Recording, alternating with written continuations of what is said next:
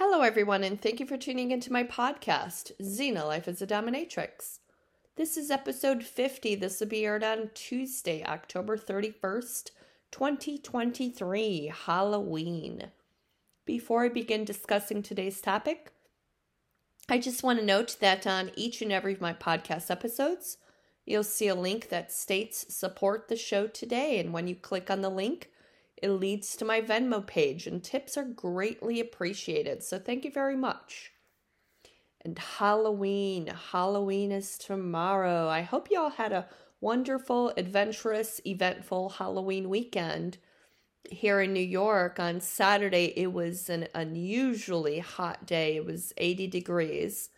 And on Sunday, yesterday, it was rainy, it was chilly and uh, seven Saturdays in a row, it was just pouring rain here in New York. And so the other day, the curse has broke. The uh, it, it turned out to be a gorgeous day. It felt like summer again.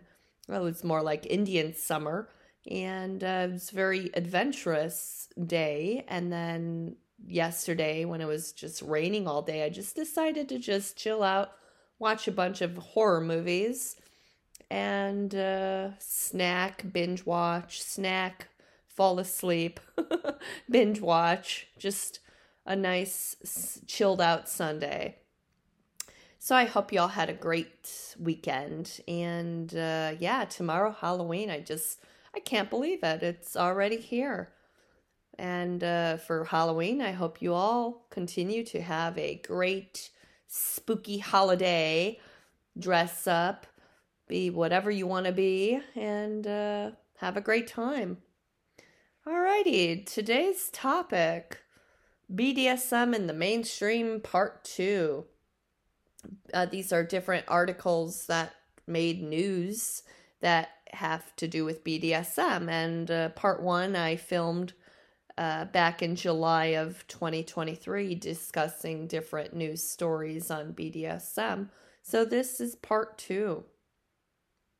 These articles are semi recent, so this first article Billie Eilish calls porn a disgrace and explains how it destroyed her brain from a young age. So she stated, I started watching porn when I was 11. She's now so angry that porn is so loved. Alrighty then. So, first, um, a child should not have access to porn. Uh, myself, I did uh, have access to porn because my parents were irresponsible at the time and they were young as well. And when I first uh, got a peep of porn, I was like seven, eight years old, and that was just very young. So, what I had done was I um, I was up at night and I decided to go in the living room to b- browse the channels because I couldn't fall asleep. So I just wanted to watch TV. And then I came across the porno channel. Back then it was called the Spice Channel. And then I couldn't look away. And then I'm like, okay, there's a man and a woman, and they're both naked. And then there's two women, they're both naked, touching each other. What is going on? and then I couldn't look away again. And then so I believe the next night, I'm trying to remember. It, it was just so long ago, but per, I, I believe it was like the very next night, the same thing. I wanted to tippy toe to the living room and find this channel, and I stumbled upon this channel. And then I was caught. And then the day after they my parents got rid of the channel and it was foolish for them to keep the channel for sure. I mean, no parent should have a porno channel that has children unless it's a password uh, if you have a password to get the channel or something so a child cannot access that channel but back then um, it was just i think you you paid such and such a month for this particular channel and they wanted to have it and they were just very irresponsible to have that channel and uh yeah and then so billie eilish in the article she stated she was 11 when she started watching porn. That's pretty young. So my guess is that she also had such channel, her parents did or something. But no child should have access to porn whatsoever. But nowadays it's easily accessible on the internet, which uh you know the the children should have some kind of password to you know to not get access to these particular websites that has porn and these children are too young to um to be told hey go to this site and who's telling them probably older brother older sister whatnot and i i don't know it's just that's just my opinion that children should not have access to the, such content whatsoever only my opinion Next article. The NYC Health Department commended for promoting the use of walls during pandemic sex. The NYC Health Department would like everyone to get creative and up the kink factor when engaging in pandemic era sexual activities. Consider using harm reduction strategies to reduce the risk to yourself, your partners, and the community. Okay. Among the tips are a reminder that you are your safest sex partner. Masturbation will not spread COVID 19. The second safest is someone you already live with, and some much appreciated encouragement about upping the kink factor in one's sex life. Alrighty then. I remember that uh, there was this article, I think it was posted sometime this year, but they were stating in this article, I don't know, it seems like a bullshit article. I, I couldn't find it, but it was basically indicating don't have sex with a vaccinated person if you are unvaccinated, because this and that and this and that can happen to you, blah. And, and then a friend of mine told me, like, she's like, she she told me pretty much the same thing and i'm like get the fuck out of here and where's the studies for this and i don't know exactly what will happen to a an unvaccinated person if they have sex with a vaccinated person it could be all all a conspiracy for all i know it's like okay where's the studies what could happen to the unvaccinated person can their sperm get affected can their biological organs be affected i mean I have no idea. Some of these news articles are pretty wacky. It's pretty much like what did what did they call it? Clickbait. And uh, yeah, another article. Researchers found BDSM produces pleasant, altered states of consciousness.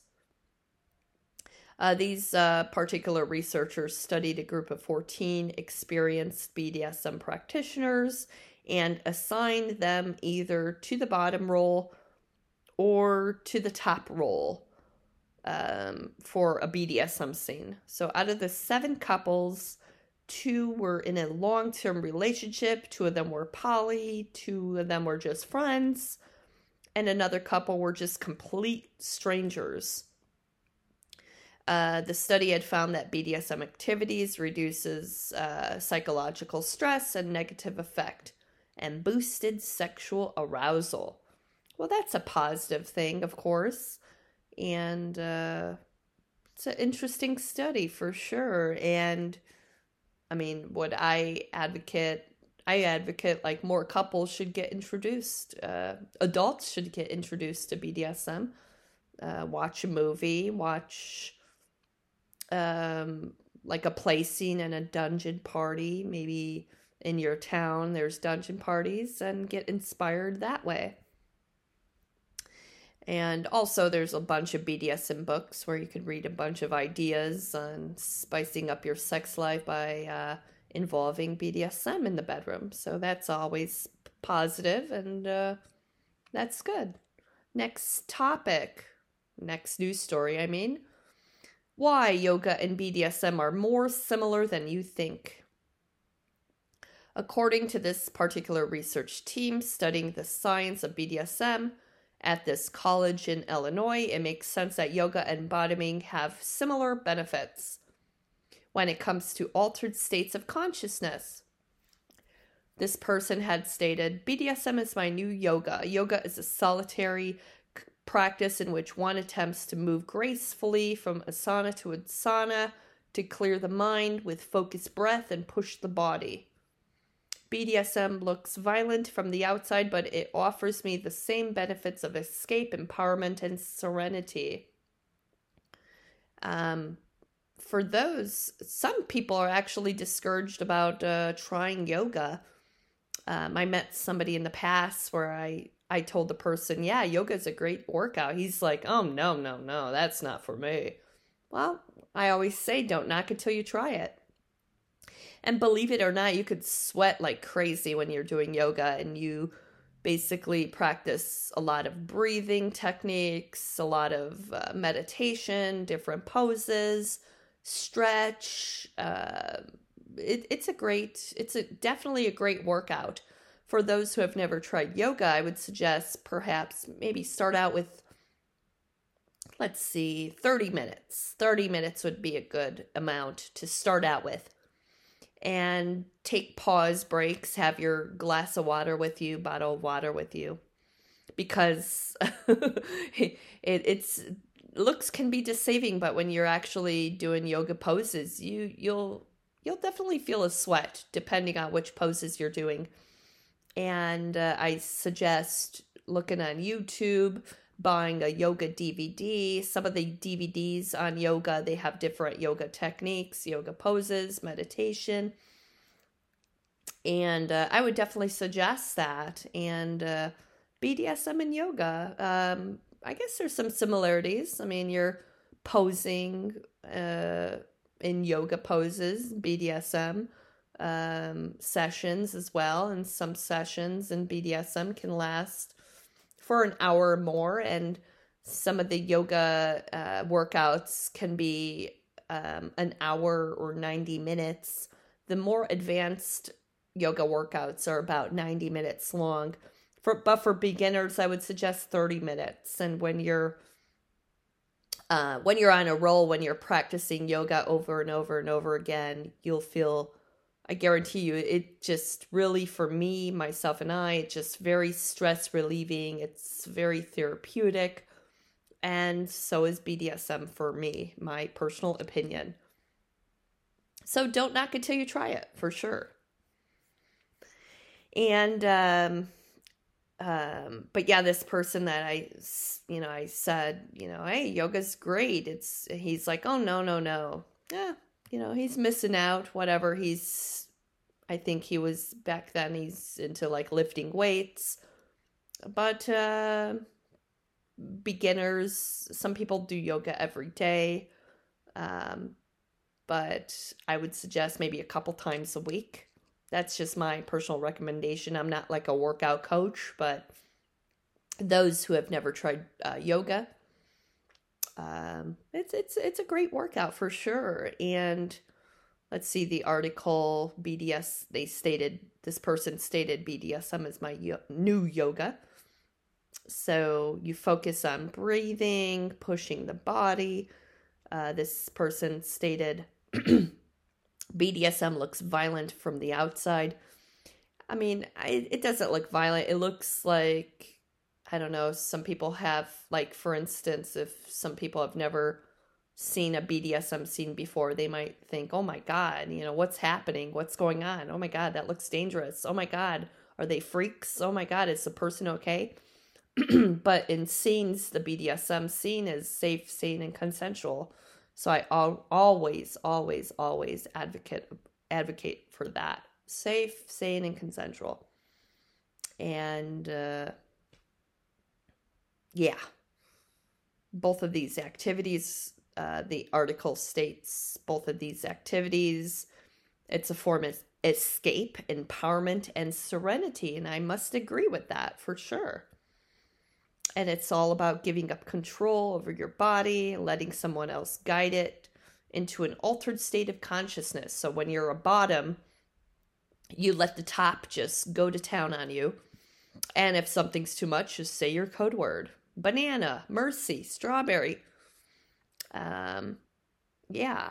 And you just, you know, when you're bound to a St. Andrew cross or a spanking bench. You just you breathe, you close your eyes, you take it all in, you feel the sensations.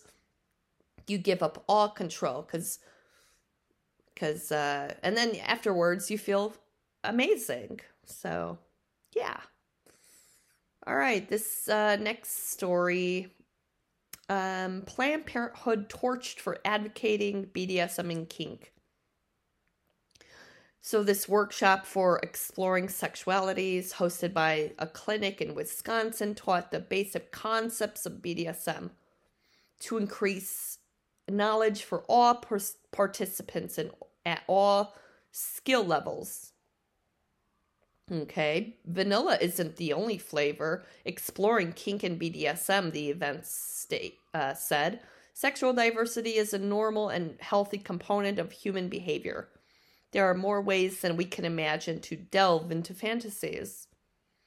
The most controversial portions of Planned Parenthood sex ed are the curriculums of uh, taught to children in uh, K to 12 education. Planned Parenthood chapters were involved in creating a K 12 curriculum teaching sex educators to avoid instructing kids not to engage in casual sex and called for the elimination of women from conversations on teen pregnancy. Alrighty. Um, for me personally, my opinion, my opinion, they should not teach children about BDSM whatsoever because they're so young. They're they're just young. They're young people, and uh, BDSM should not be taught in the classroom in this organization to young children, to young teenagers, even. Um, and I've said this in a previous podcast episode that um, I was introduced to the term when I was about 16 years old in my psychology class. And then I did my own research like, oh, what is this? What is that? And uh, it was a photo of Madonna dressed in PVC or latex or whatnot. And the article had to do with BDSM. And the psychology teacher decided to t- discuss this topic with uh, his students. And I was so intrigued that I did my own research after that, and the rest was history. And I mean, sure, I was 16, where that age, you know, your hormones are just going crazy. But, but BDSM taught to people that are younger than 16, younger than 18, really. I mean, I don't know. I, I don't know. I, I hear more, more, and more about BDSM being exposed to young people, and I don't think that's young people like children, and I don't think that's right whatsoever. That's just my personal opinion. And I'm not sure if this is in the teacher's curriculum or not, and if it is, my question is why? Why? You know, if they're, you know, I don't know. I, I just don't know for me, some of these news stories are so unbelievable that I'm like, is this really for real? Is this? And then when you see the images of these particular books, um, and they're being passed around to young uh, people, I'm like, why is this imagery in this book? And uh, that this is all a part of the whole banned book movement. And my concern and my question is okay, why is this extremely pornographic, um, explicit material in these books that are being passed around to uh, sixth graders, eighth graders, and whatnot? And uh, that's my question. Why? Why? You know, I mean, is it really part of the sex ed? What is it part of the curriculum? I don't know. I just don't know. Yeah. So, next topic. this was a request from uh, Facebook, um, and this person just uh, um, emailed me stating if I could discuss mental health uh, with BDSM. So, Uh, there's this particular article that I stumbled upon by a Dutch study assessing the mental health of people into uh, BDSM compared to those who are more into vanilla sexual tastes. The researchers make the case that there is an assumption that people who engage in BDSM practices have some sort of mental health disorder or mental distress. They decided to test this assumption by analyzing responses of nearly a thousand Dutch BDSM practitioners to a series of personality and well being questionnaires and comparing them to a con- control group.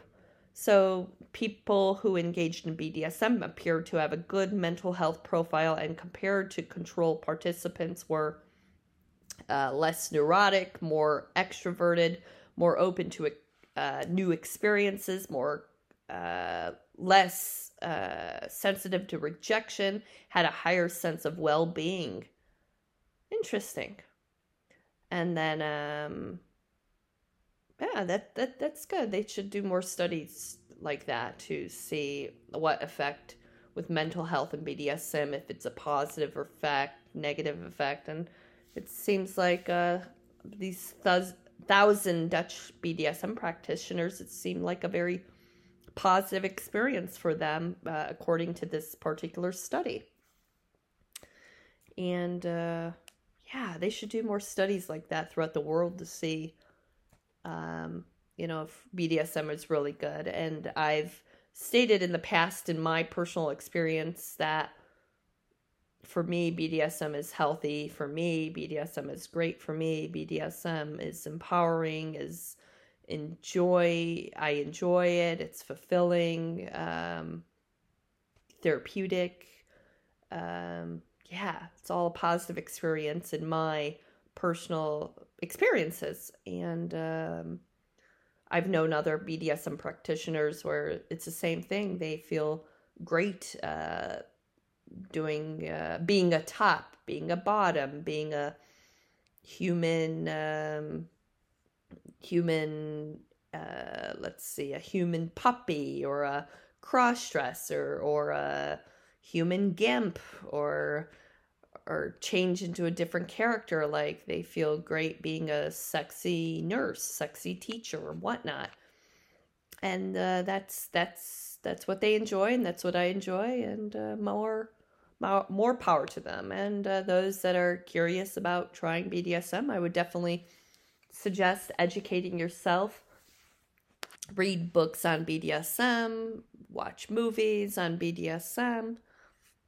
Um, if you have a, a mentor in your town, perhaps contact the mentor so the mentor can guide you, or you and your partner and whatnot. Or if you're curious about seeing a dominatrix in your town or city, go for it.